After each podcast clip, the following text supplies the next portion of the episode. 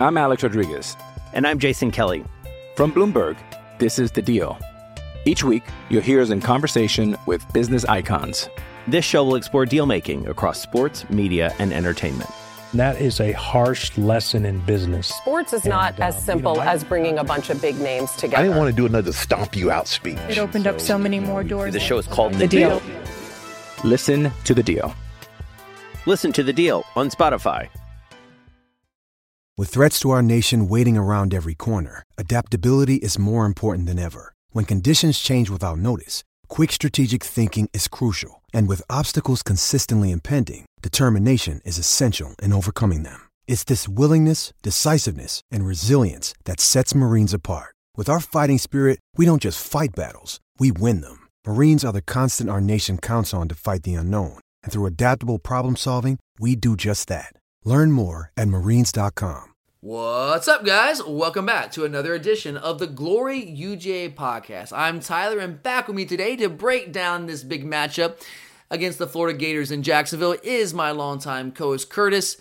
And guys, let's go ahead and get right to it. We got a lot to talk about today, and I want to dig right into this. And you guys know this is a big one. Sure, they're they're all big these days with the college football playoff because you just can't afford any more than than maybe one loss, at least to this point.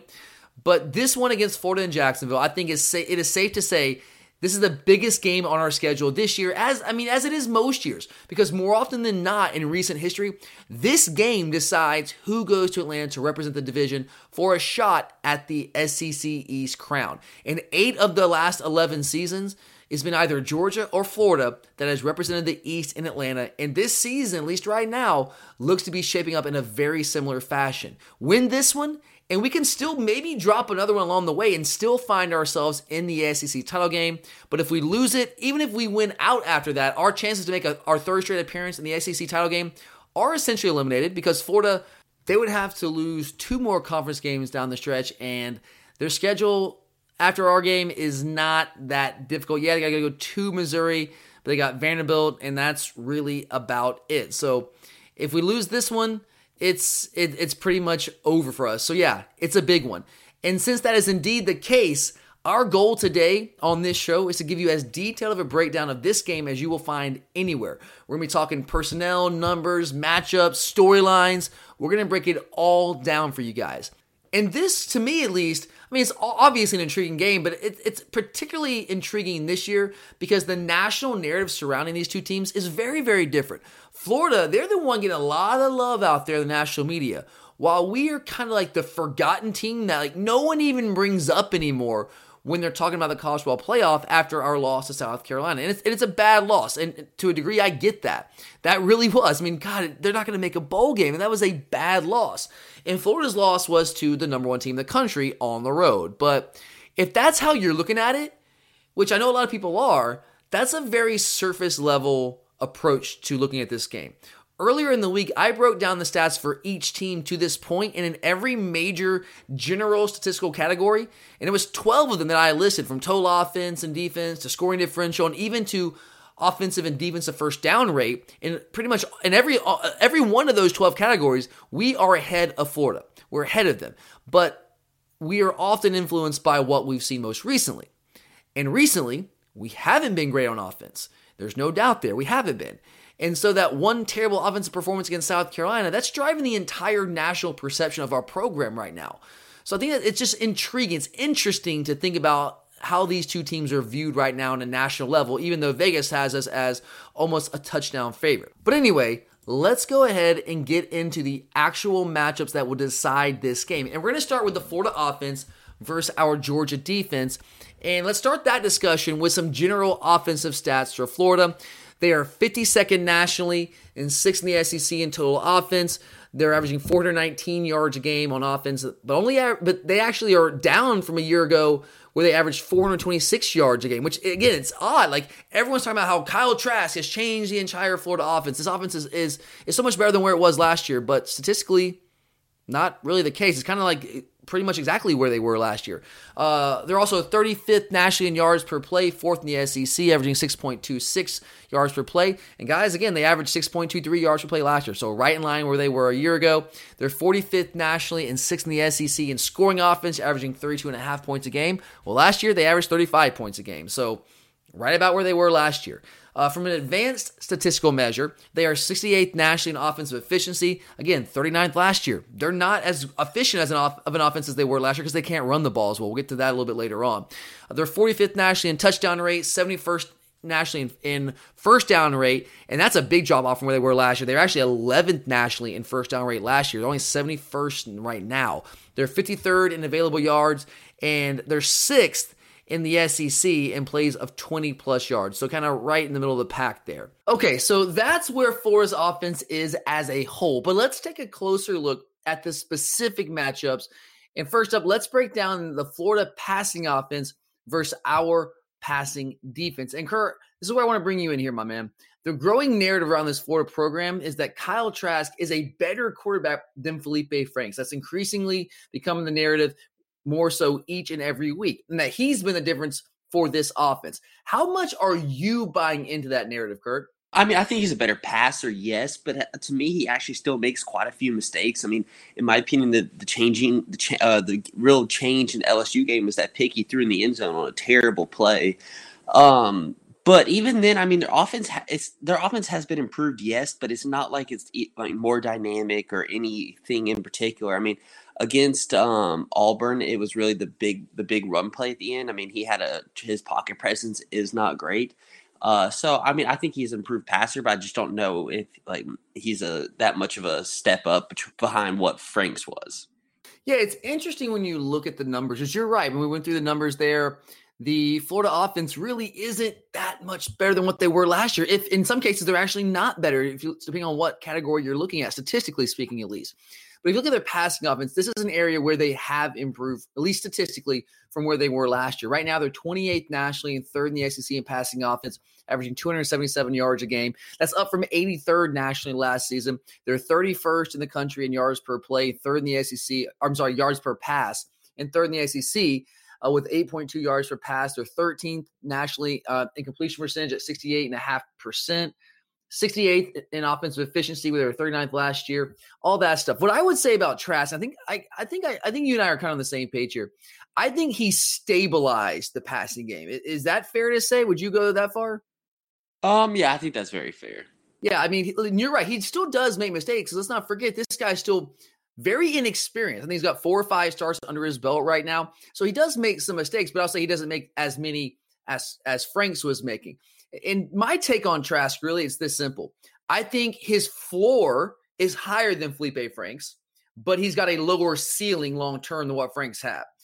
And, I think what I guess what I'm trying to say is I don't think Trask is going to make those wow plays that Franks would every now and then pull out, but he's also not going to make those debilitating, confounding mistakes, at least as consistently as Franks. I mean, Franks was good for at least one or two a game that if it didn't cost his team a game, put his team in a very, very bad position. I mean, against Miami, go back to week zero against Miami, uh, that was a tight game late, and it looked like Florida had stopped them.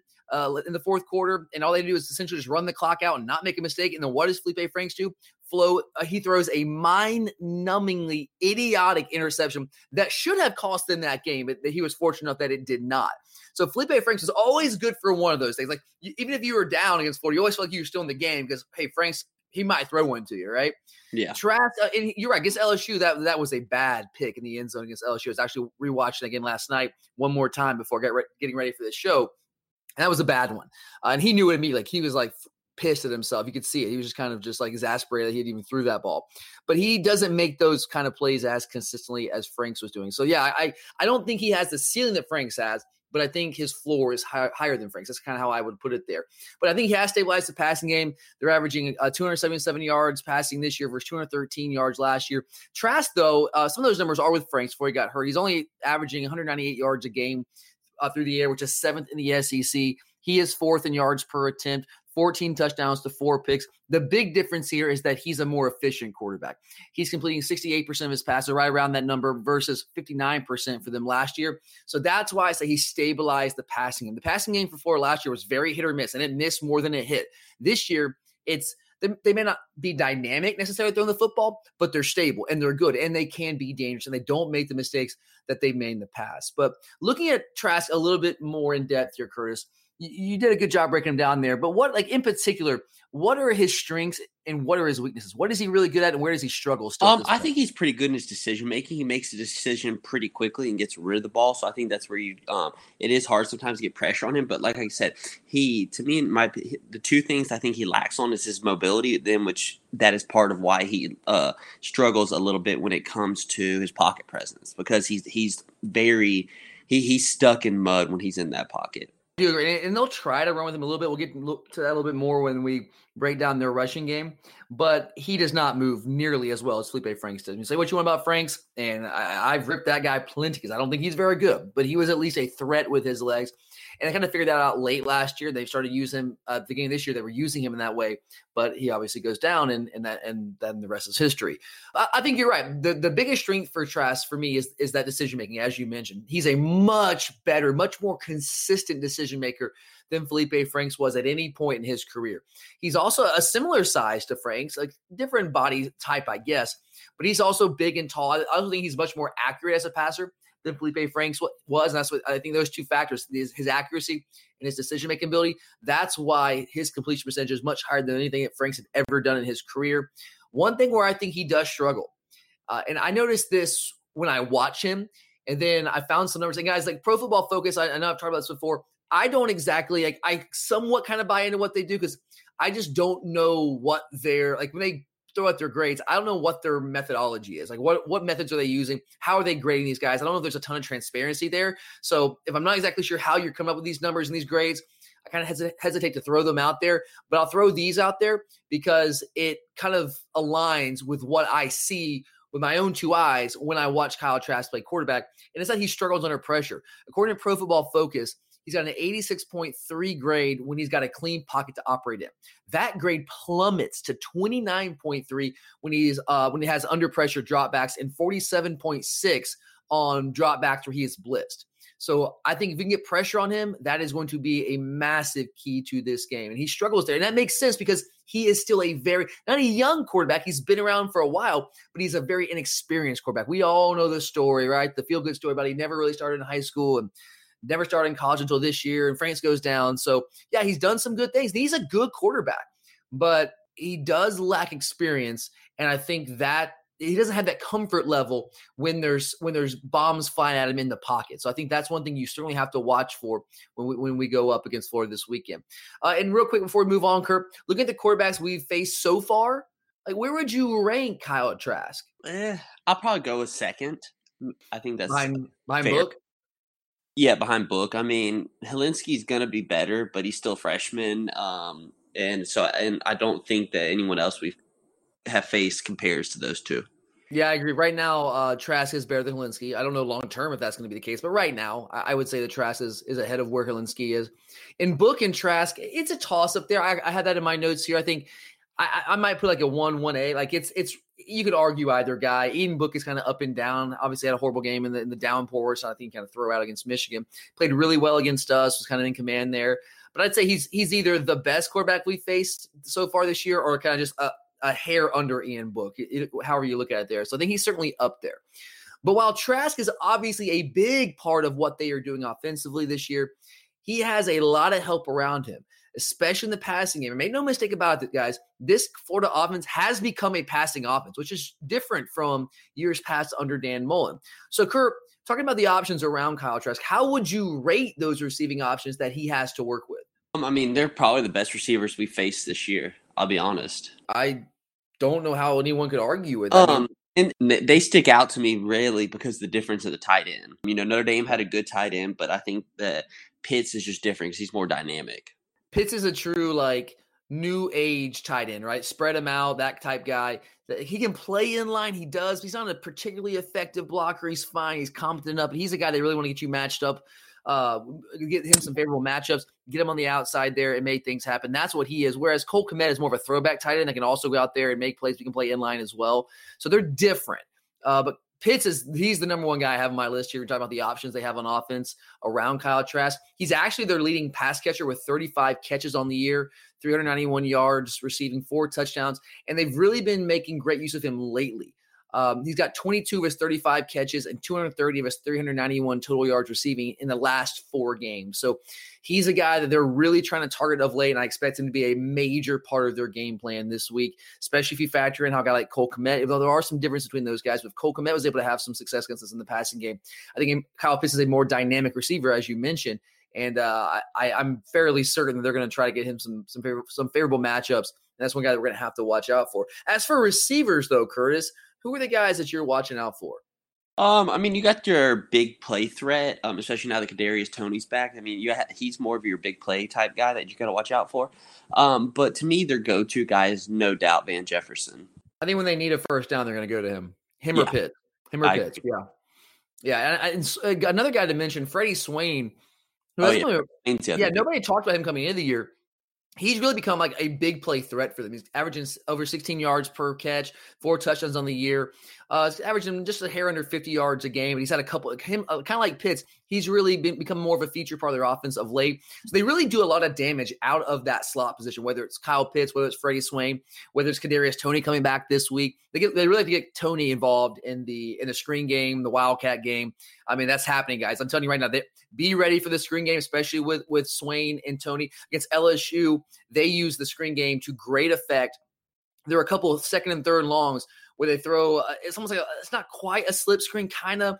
Where basically they just they they have two receivers out to one side. Swain's out there. They run one receiver deep to run off the cornerback. They release the tackle as a left tackle or right tackle, depending on what side of the field they're on, and uh, they release that guy to block the cornerback that's on the receiver. And it's kind of a little slip screen. And there's a third and 19, I want to say, in the fourth quarter where they were trying to come down and get back in that game.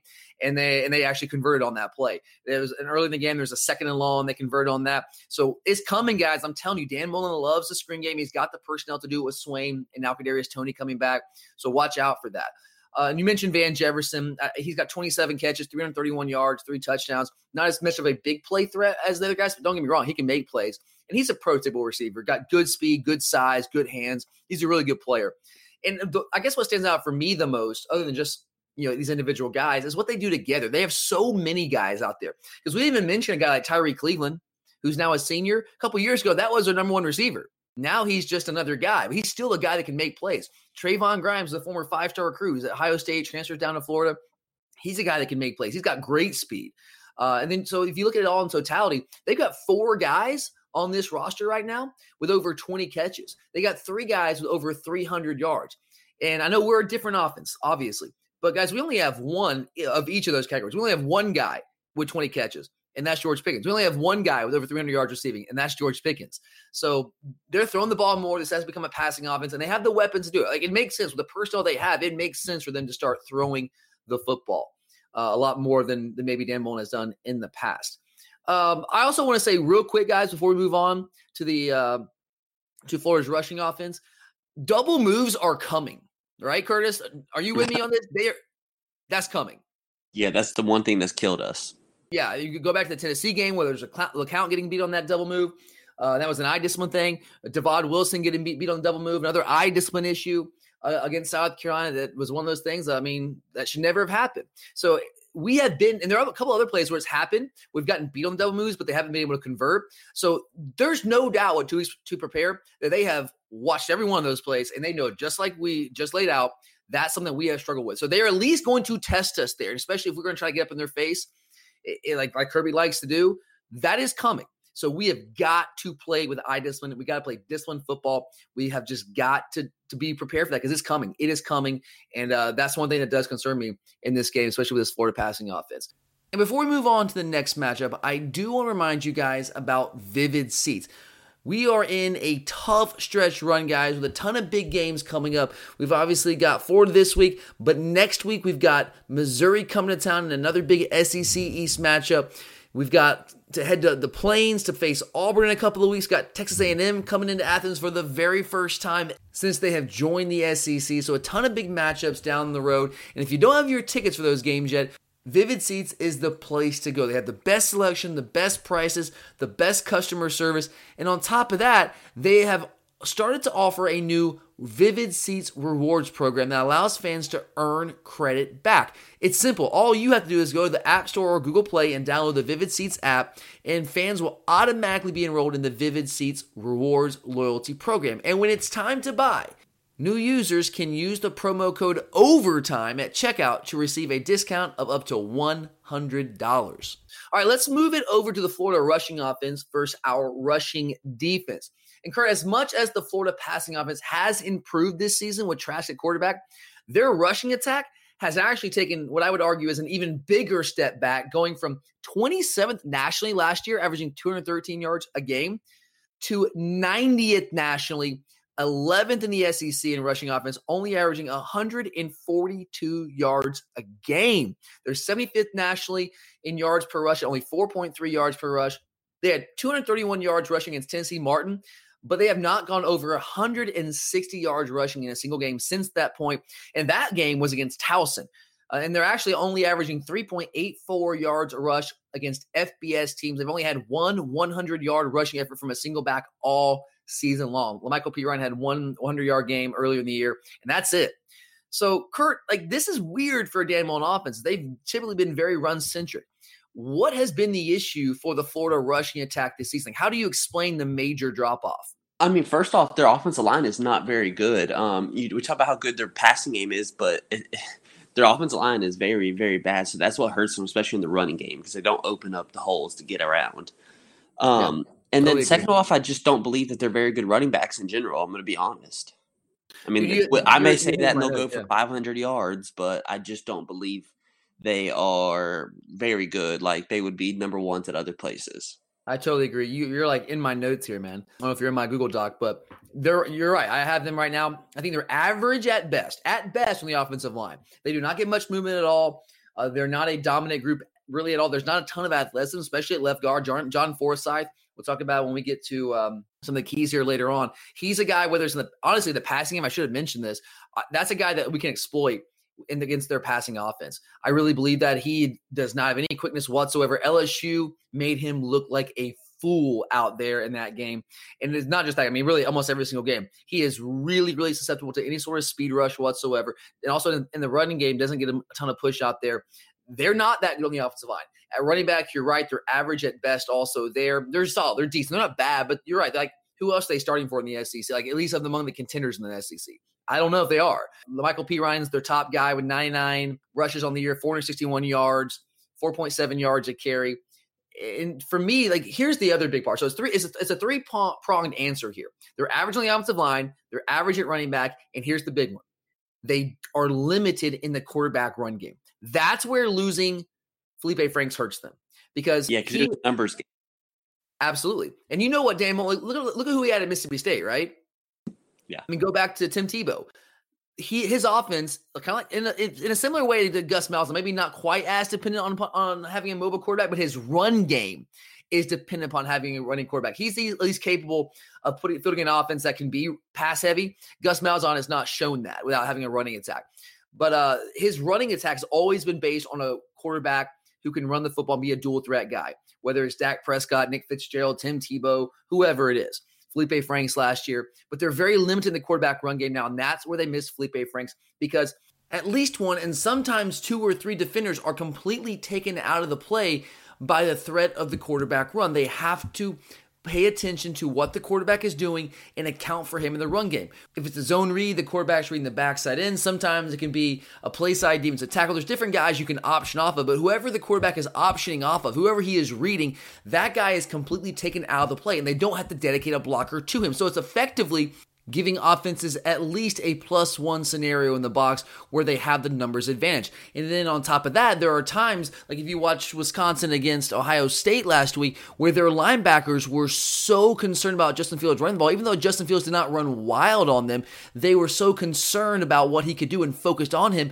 that the linebackers were very hesitant to actually fill in the hole and follow their reads because they wanted to account for Justin Fields and the ability that he had to pull the ball and take off and create big plays in the running game. So what you had, the effect was, is J.K. Dobbins had like Mac truck size holes to run through. In fact, like triple Mac truck size holes to run through. And he was basically getting to the second and third level untouched time and time again. And he had a huge game. Everyone's talking about how great J.K. Dobbins is. And don't get me wrong, Dobbins is a really good athlete. He's a good back.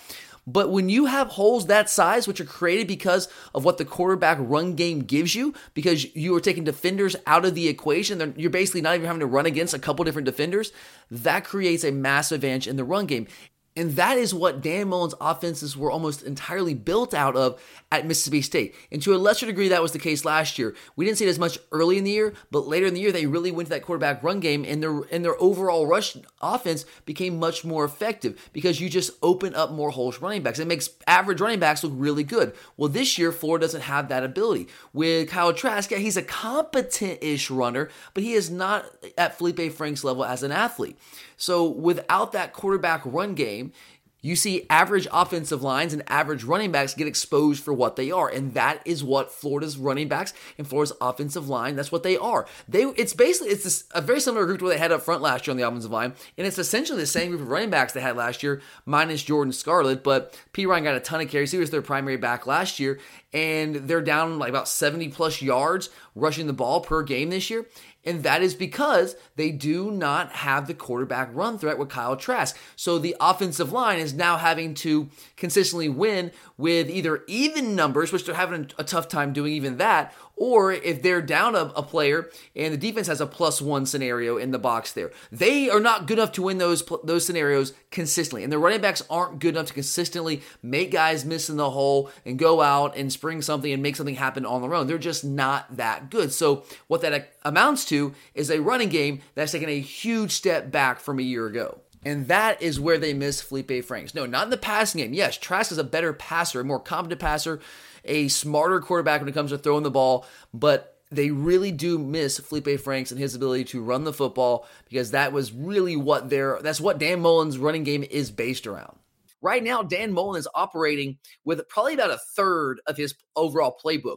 At least he won't tell you that, but in terms of the running game, he's operating with maybe a third, maybe a half, whatever, uh, of the playbook because they just don't have the quarterback run element, and that's why they're having to bring in Emory Jones. But it's now it's more difficult. At least with when you had Felipe Franks, yeah, you could run him, but he, at least had, he had the threat of the pass involved. When they bring Emory Jones in there, you know what they're trying to do. They're bringing him in there for the run game, and yeah, he might run a couple times and try to hit you once over the top, try to take a shot down the field. But he's coming in there more often than not to run the football. And they'll try to run Trask a little bit to keep defenses honest because LSU they try to run a couple options. Actually, late in the game, they were trying to uh, stay alive and get get the game within one score.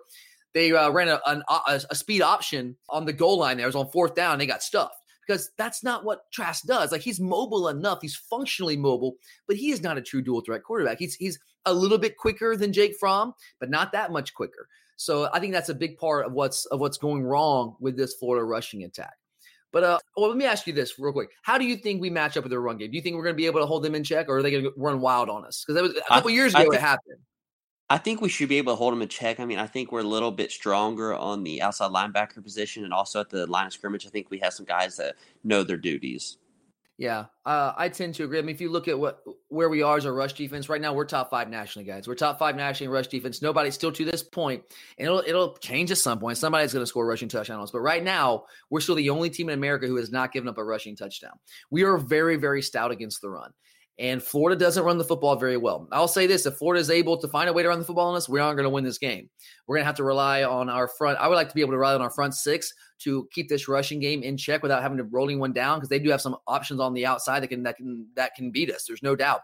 I like to have all hands on deck in the secondary and not have to worry about you know rolling up into the box and, and creating one-on-one opportunities on the outside because that's where they can really hurt us. So I feel pretty good about it. But Dan Mullen's had an extra week to prepare, and he's he is a good offensive mind. Say what you want about him. I don't like the guy, but he's a good offensive mind. So, but I still feel right now the matchup has to favor us. There's there's no doubt in my mind there. I'm Alex Rodriguez. And I'm Jason Kelly. From Bloomberg, this is The Deal. Each week, you'll hear us in conversation with business icons. This show will explore deal making across sports, media, and entertainment. That is a harsh lesson in business. Sports is not And, uh, as you know, simple I- as bringing a bunch of big names together. I didn't want to do another stomp you out speech. It opened up so many more doors. The show is called The, The deal. Deal. Listen to the deal. Listen to The Deal on Spotify. All right, now that we've looked at the Florida passing offense and the Florida rushing offense, let's go ahead and, and look at this as a whole. If you are Kirby Smart and Dan Lanning, Curtis, what is your game plan to slow down the Florida offense? realistically, I'm gonna try to do a two high safety to not allow them to beat you with a big play. You're gonna have to make Trask continuously throw down, make the throws.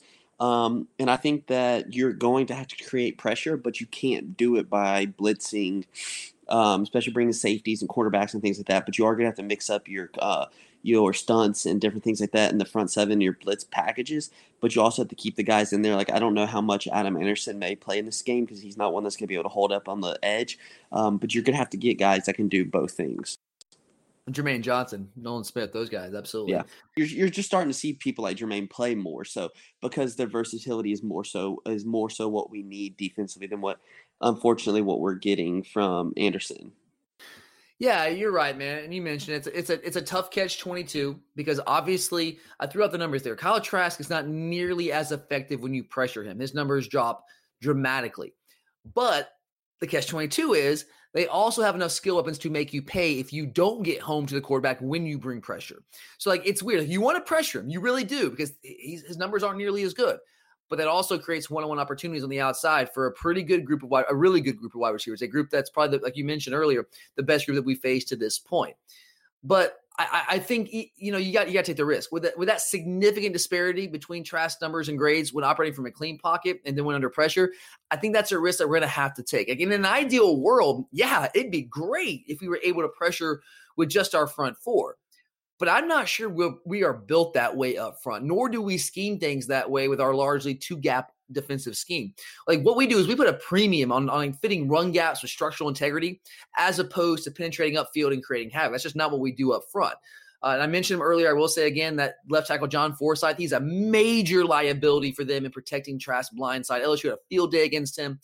And so I think it's possible that guys like Azeez Ojulari, Nolan Smith could have huge days against him and really affect him. So I do think we're going to have to force the issue there. And while I do respect the floor wide receivers, I, I also have confidence. I have confidence in our back end, especially if Tyson Campbell is back and maybe not rusty. Kurt, do you think like do you think Campbell's going to play? Uh, yeah, I think he is. How much do you think Russ is going to factor into how he plays if he does? I think he's going to play too, but how rusty do you expect him to be? Um, I think he may be rusty, but at least he's had more than a couple days of practice. Would you take a rusty Tyson Campbell over DJ Daniel right now? Right now, I have to say yes. I think so too. Just the length and the athleticism there. I mean, Cam, uh, uh, DJ Daniel's done a, a, a, good job for us. He really has. But Campbell just brings another level of of athleticism and size out there that Daniel just doesn't have. So if he's, I hope to God he's he's ready to play. It sounds like he is, and uh, I hope he just is ready to go out there and make some plays. There's no doubt. Uh, but like, it's going to be like it's good. Like we're gonna open like with us blitzing them. That's gonna open us up to being hit with big plays, and they're probably to hit one or two. And that's to happen, guys. If we come after them and try to affect the quarterback, they're probably to hit a big play or two. They, they did it most of the games this year. But as long as we just limit those and don't let it become a common thing in this game, I'm still going to take that trade off. And I'm not talking about going zero coverage. And under no scenario should we ever go into zero coverage in this game. That's not going to work out well for us. But we need, like you mentioned, you know, mix up how we're where we're bringing pressure from, do run some stunts and some games up front, and and just try to affect the quarterback however we can. I think that is going to be a very important key in this game. I also think it's going to be important to win on early downs, like it is essentially every game, but it maybe even more so in this game to force them in those third and long situations. Because, like I said, like in standard downs, like we're not typically trying to affect the quarterback, like get after the quarterback in standard downs it's third and long situations where we get much more exotic with our pressures and get more pass rushers on the field to affect Kyle Trask. So I think it's going to be early for us, or important for us to win those early down situations to get into third and long, where we can have a better chance to to uh, affect him. They like to use twelve personnel at times which you know they what they want to do is try to get you to match up with your bigger personnel defensively, and they try to get matchups there with guys like Kyle Pitts. But I would still go with base nickel uh, with their playmakers on the field, just because I don't think that they're good enough up front to make us pay all that much in the run game if we come out in a nickel. So I think that's what I would probably do. And again, it's gonna be really important to be able to slow down their rushing attack with the front six, so we can come out there and try to match up with some of the playmakers they have on the outside. But all right, let's go ahead, Kurt, and let's flip it over to the other side of the ball. You know, Kurt, we all know we've had our issues on offense over the past two games, and this Florida defense, while not really statistically elite, they're still very good. And, they have a couple of potential game changers on that defense. So if you take only the last two weeks into consideration, we apparently have no chance to do anything against this Florida defense, at least according to the experts out there. But Curtis, our offensive staff has had two weeks to put a plan together. If you are James Coley and company, what does that plan to attack Florida's defense look like? I think one thing you're going to have to do is I think realistically you're going to try to use their pressure against them because you know Todd Grantham, his biggest thing is always blitzing, is always trying to create pressure, bring pressure.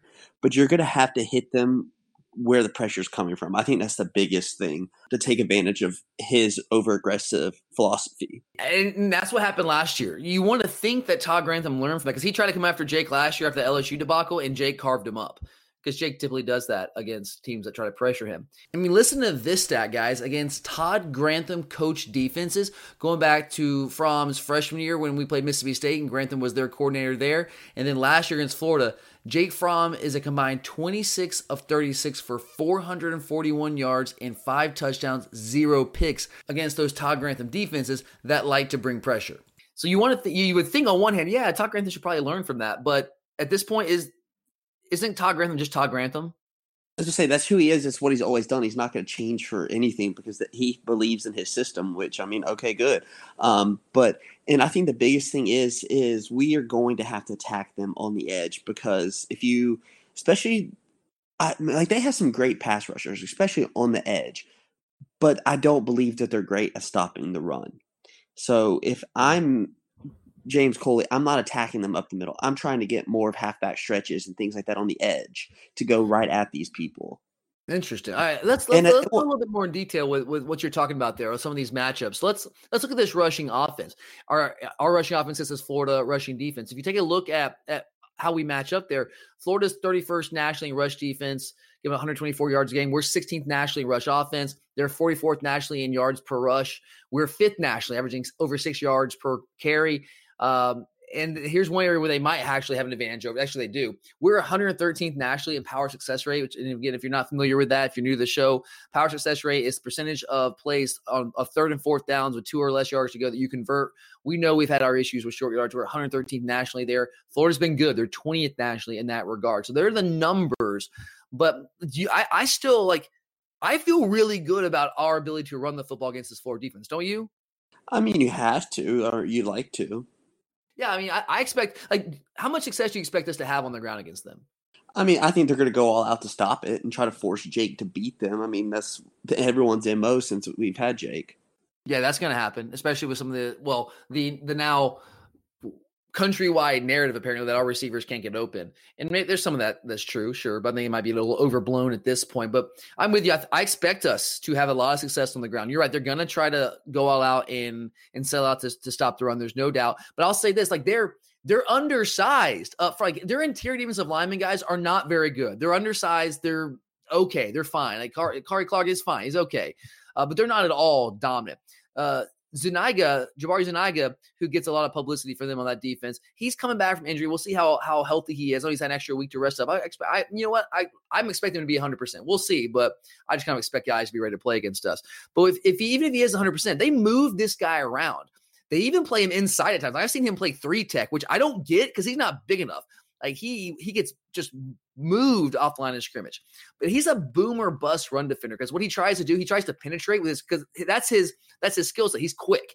He uh, is very very quick. So he tries to penetrate and disrupt in the backfield because he cannot anchor. He's not big enough to anchor on the defensive line.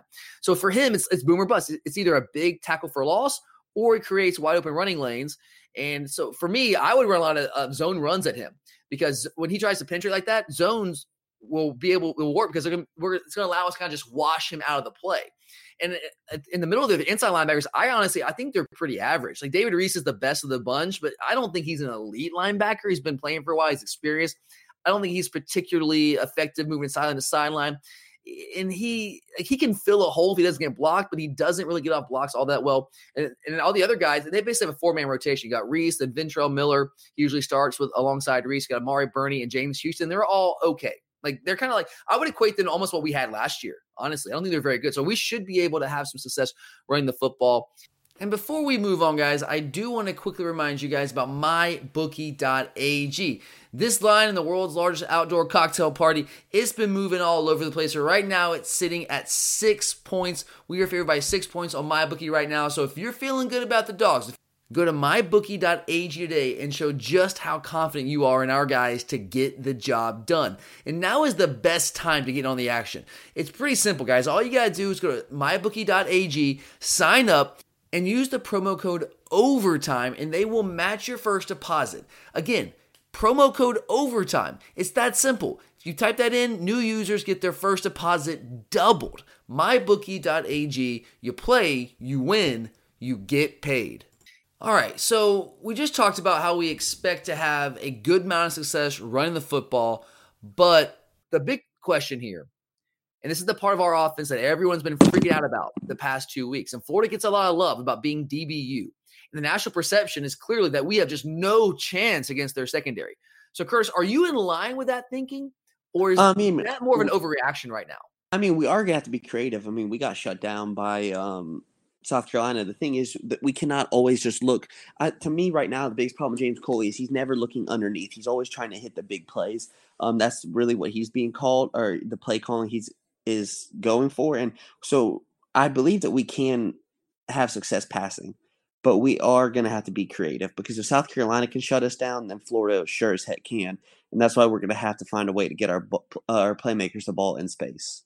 Yeah, I, I, mean everything you said there is very true. I, I do want to say I, I, kind of agree with Kirby, and he says this a lot. It's true. A lot of what we do offensively in the pass game is based on how defenses try to defend us, and we got to take what the defense gives us, which is what you're supposed to do. And a lot of times when they come after us and try to stop the run, what's there are those back shoulders, the over the tops, all that kind of stuff. But I think at some point we have to start forcing the issue, and some of those outlets need to be across the middle where there's more space. So we just don't attack enough of the field. So I'm totally with you there. Find ways to the, uh, the ball to playmakers in space especially on standard downs. Uh, I think that's where we need to really improve. I didn't even run a bunch of RPOs. LSU again, go back to that game. LSU just runs a lot of RPOs by principle now, but they really, really hurt Florida with the RPOs. Auburn had it. Well, they had they had the, the plays were there for Auburn, but Bo Nix just couldn't convert because Bo Nix is not good enough right now. Um, but yeah, like look, and going back to that South Carolina game, I actually I think the South Carolina cornerbacks are pretty comparable to what the Florida has at cornerback. And I know Florida's cornerbacks get a lot of love, but I think what, what they have at South Carolina, I think those guys, Jaycee Horn and Mukuamu, those guys are really good. So I know we had a lot of issues there, but again, those guys are really good. Uh, on paper, this should be tough for us. They're 33rd nationally in passing defense, give 195 yards a game. We're 62nd nationally in passing offense. Uh, they're 43rd nationally in yards per pass allowed. We're actually pretty uh, pretty good in yards per pass. We're 31st, 8.2 yards per pass. This is what kind of concerns me a little bit, though, Curtis. The sacks, the sack rate. How concerned are you with our offensive line against those those Florida pass rushers, Greenard, Zuniga, those kind um, of guys? I, I'm I, I am a little concerned because, as you mentioned, they're not big, but they're quick, and that's right now where our our line struggles the most. Yeah, if there, if there is a, a kryptonite for offensive line, it's maybe those quick pass rushers for sure. I, th- I still think Andrew Thomas is fine there. Isaiah Wilson does give me a little bit of concern. We've seen him struggle at times, occasionally, think it's a little overblown at times, but he has struggled at times. You have to be honest there with maybe some speed rushers. Uh, but they're ninth nationally in sack rate. They lead the SEC right now with 29 sacks, actually by a pretty wide margin. Next closest team is Auburn with 23 sacks. But here's the thing we are first nationally in sacks allowed. So this is a good on good matchup right here. Florida's really good getting after the quarterback, and we are best in the country right now in protecting the quarterback. If you look at their sack numbers a little bit more closely, they only actually have two sacks against Power Five teams with winning records. And in those, I will say though, in those games, uh, Jonathan Greenard, who is their best pass rusher, transfer from Louisville, he did not play in those games. Have to be fair. Um, but again, we are first in the SEC, first nationally in sacks allowed. Uh, the next closest team to us is Auburn. We've given up only four sacks on the year. Auburn's given up nine, so we were up there by a pretty wide margin. And get this number 19 of 29 sacks that Florida has on the year came against Miami in week one with their porous offensive line and a, and a freshman quarterback who didn't know how to get rid of the ball, UT Martin and Towson. 19 or 29 sacks. So they got 10 sacks in five SEC games. So in SEC games, they're only averaging two sacks a game. And yes, I know Greenard was hurt for a game or two and Zuniga was banged up a little bit, but they haven't been nearly as successful wreaking havoc against SEC offenses they have against the Towsons and the UT Martins and the Miamis of the world. So just throw that in there. But I, uh, they are good. They are good. Don't get me wrong there. But uh, that's something to certainly watch out there, watch out for as well. But going back up to the question I asked you a few minutes ago, Curtis, how would you attack this Florida defense? I love what you said there. I agree with just about everything you said. I would add a few things to that. If I'm James Coley, I'm totally gonna try to attack the middle of the field, get our playmakers a ball in space. Absolutely everything you said there. But in particular, I'm going to attack the linebackers and their slot DBs. Now, Trey Dean was the guy that opened the season for them in that nickel uh, defensive back spot. But against LSU, uh, and lately, what they someone's dealing with injuries and also some of his performance. Uh, Kaiir Elam, the true freshman, the guy that we were after pretty heavily late in the process last year, ends up going to Florida. He's out of Florida. Uh, he's out there playing uh, cornerback opposite CJ Henderson, and they slid Marco Wilson, who was at the cornerback position. He is now playing that slot DB, that nickel position. So still watching them play though, that is an area whether it's Marco Wilson, whether it's Trey Dean, that's an area that I think we can we can exploit. The linebackers and their slot receivers. Linebackers are not particularly athletic. I think we can have an advantage there if we'll just actually use our playmakers in space and, and try to match up uh, against those guys. I think we have an advantage there. Uh, as you mentioned, Chris, I would run right at them. I know nobody wants to hear that because we're all so tired of run up the middle, run up the gut, run up the middle. I get it. I get it. I know everyone's frustrated with that but I think it's the right move in this game. But here's what I would say run at them, but do it from spread sets. I don't want to see any 12 personnel looks with two inline tight ends and everyone crowded and tight. If I see that one time, I might lose my freaking mind.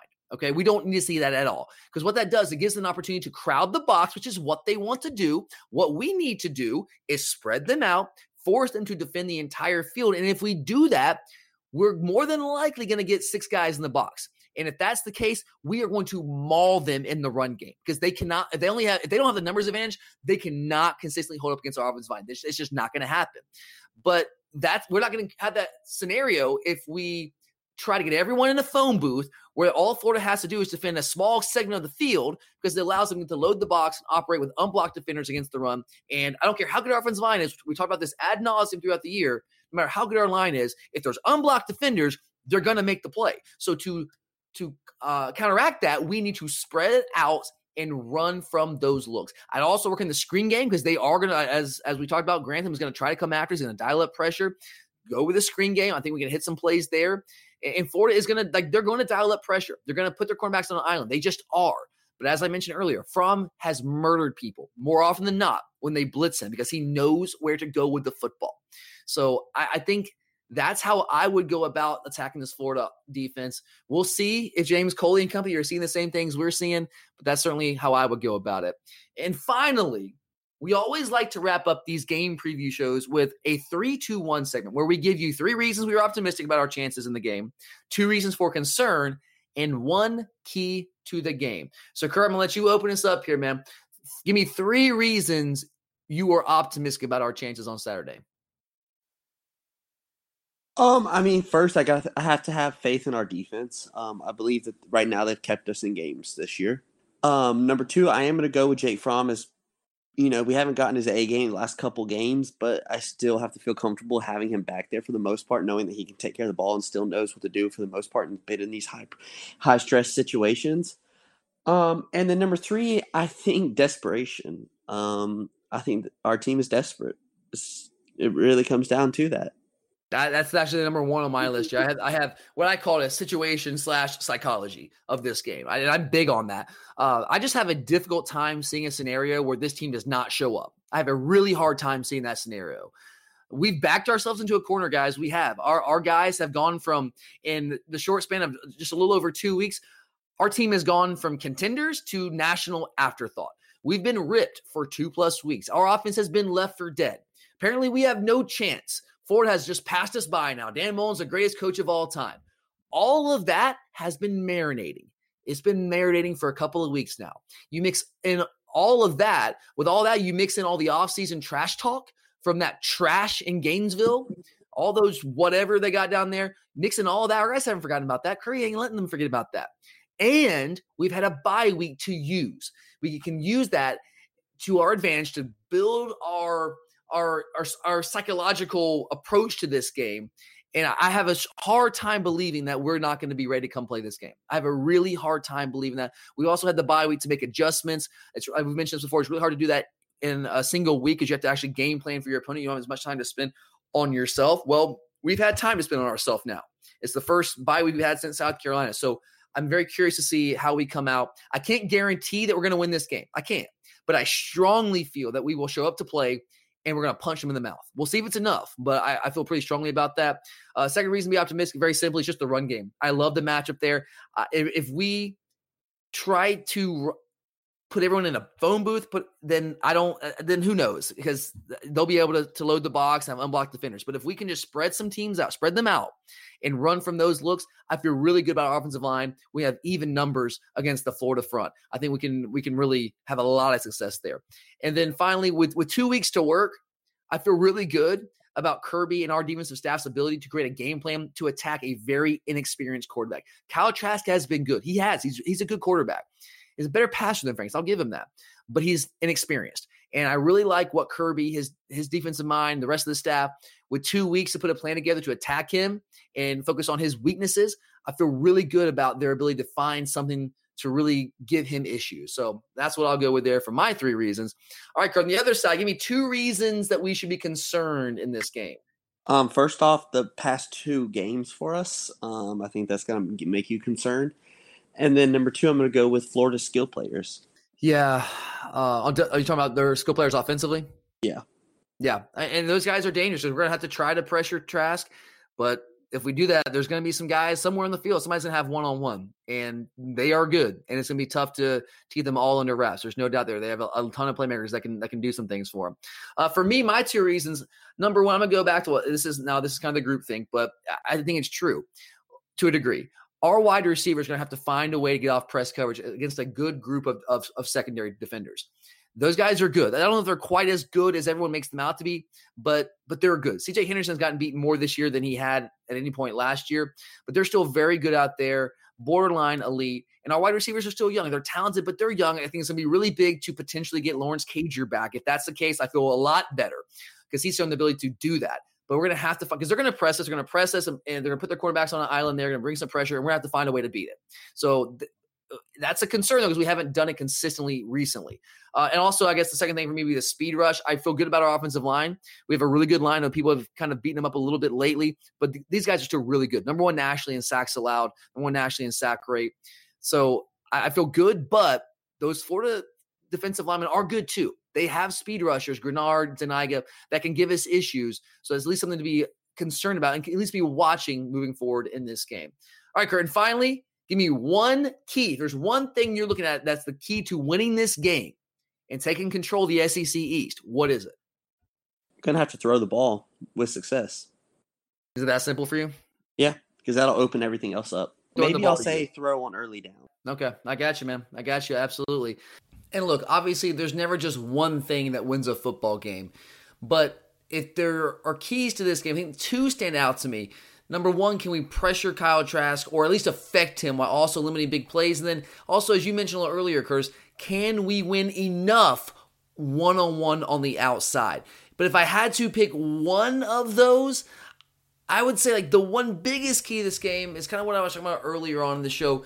Can we pressure Kyle Trask? If we can get pressure on him, I think we can have a good deal of success of limiting what this Florida offense can do because they again have become a passing offense over the past couple weeks, increasingly so. They still run the football, even though they're not having a ton of success running the football. Dan Mullen is smart enough to realize that for his passing game to be as effective as it needs to be, he has to at least present the threat of the run. So even though they're not breaking off chunks of yardage, not gashing teams with the run, they're still at least trying to run the ball 30 or so times a game. But make no mistake about it this team's greatest success offensively has come throwing the football over the past couple weeks, and that's increasingly become the case. So it's going to be critical to slow that down. And if you look at Kyle Trask's numbers, as I laid out earlier on the show, his numbers, his passing grade takes a nosedive when he's either pressured or blitzed. So for me, it's pretty clear we have to try to do that. We have to bring pressure. We have to try to affect him in whatever way we can. Now, that obviously does open you up to potentially getting hit vertically down the field with some big plays. Also, with their screen game, their screen game is very effective.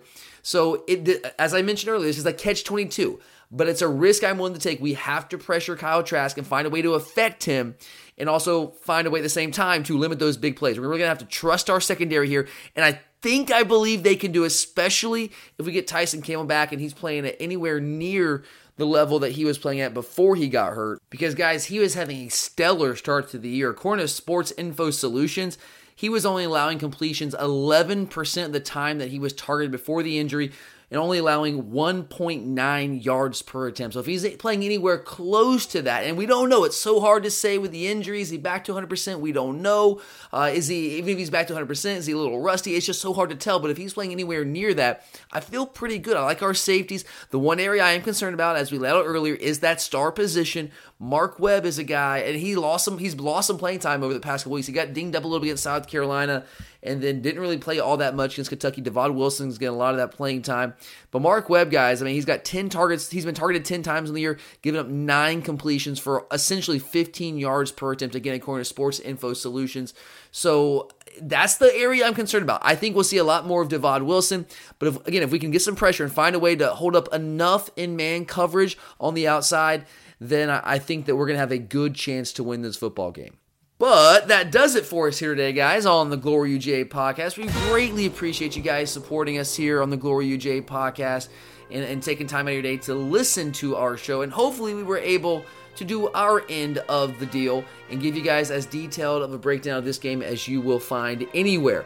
Make sure to check back with us tomorrow. Charlie and I will be back with a guest host, and we will reveal our picks of the week, obviously, including this big time SEC East matchup. We'll give you our picks for this Georgia Florida game and kind of where our heads are at. But thanks again, guys. For Curtis, I'm Tyler. And as always, go dogs.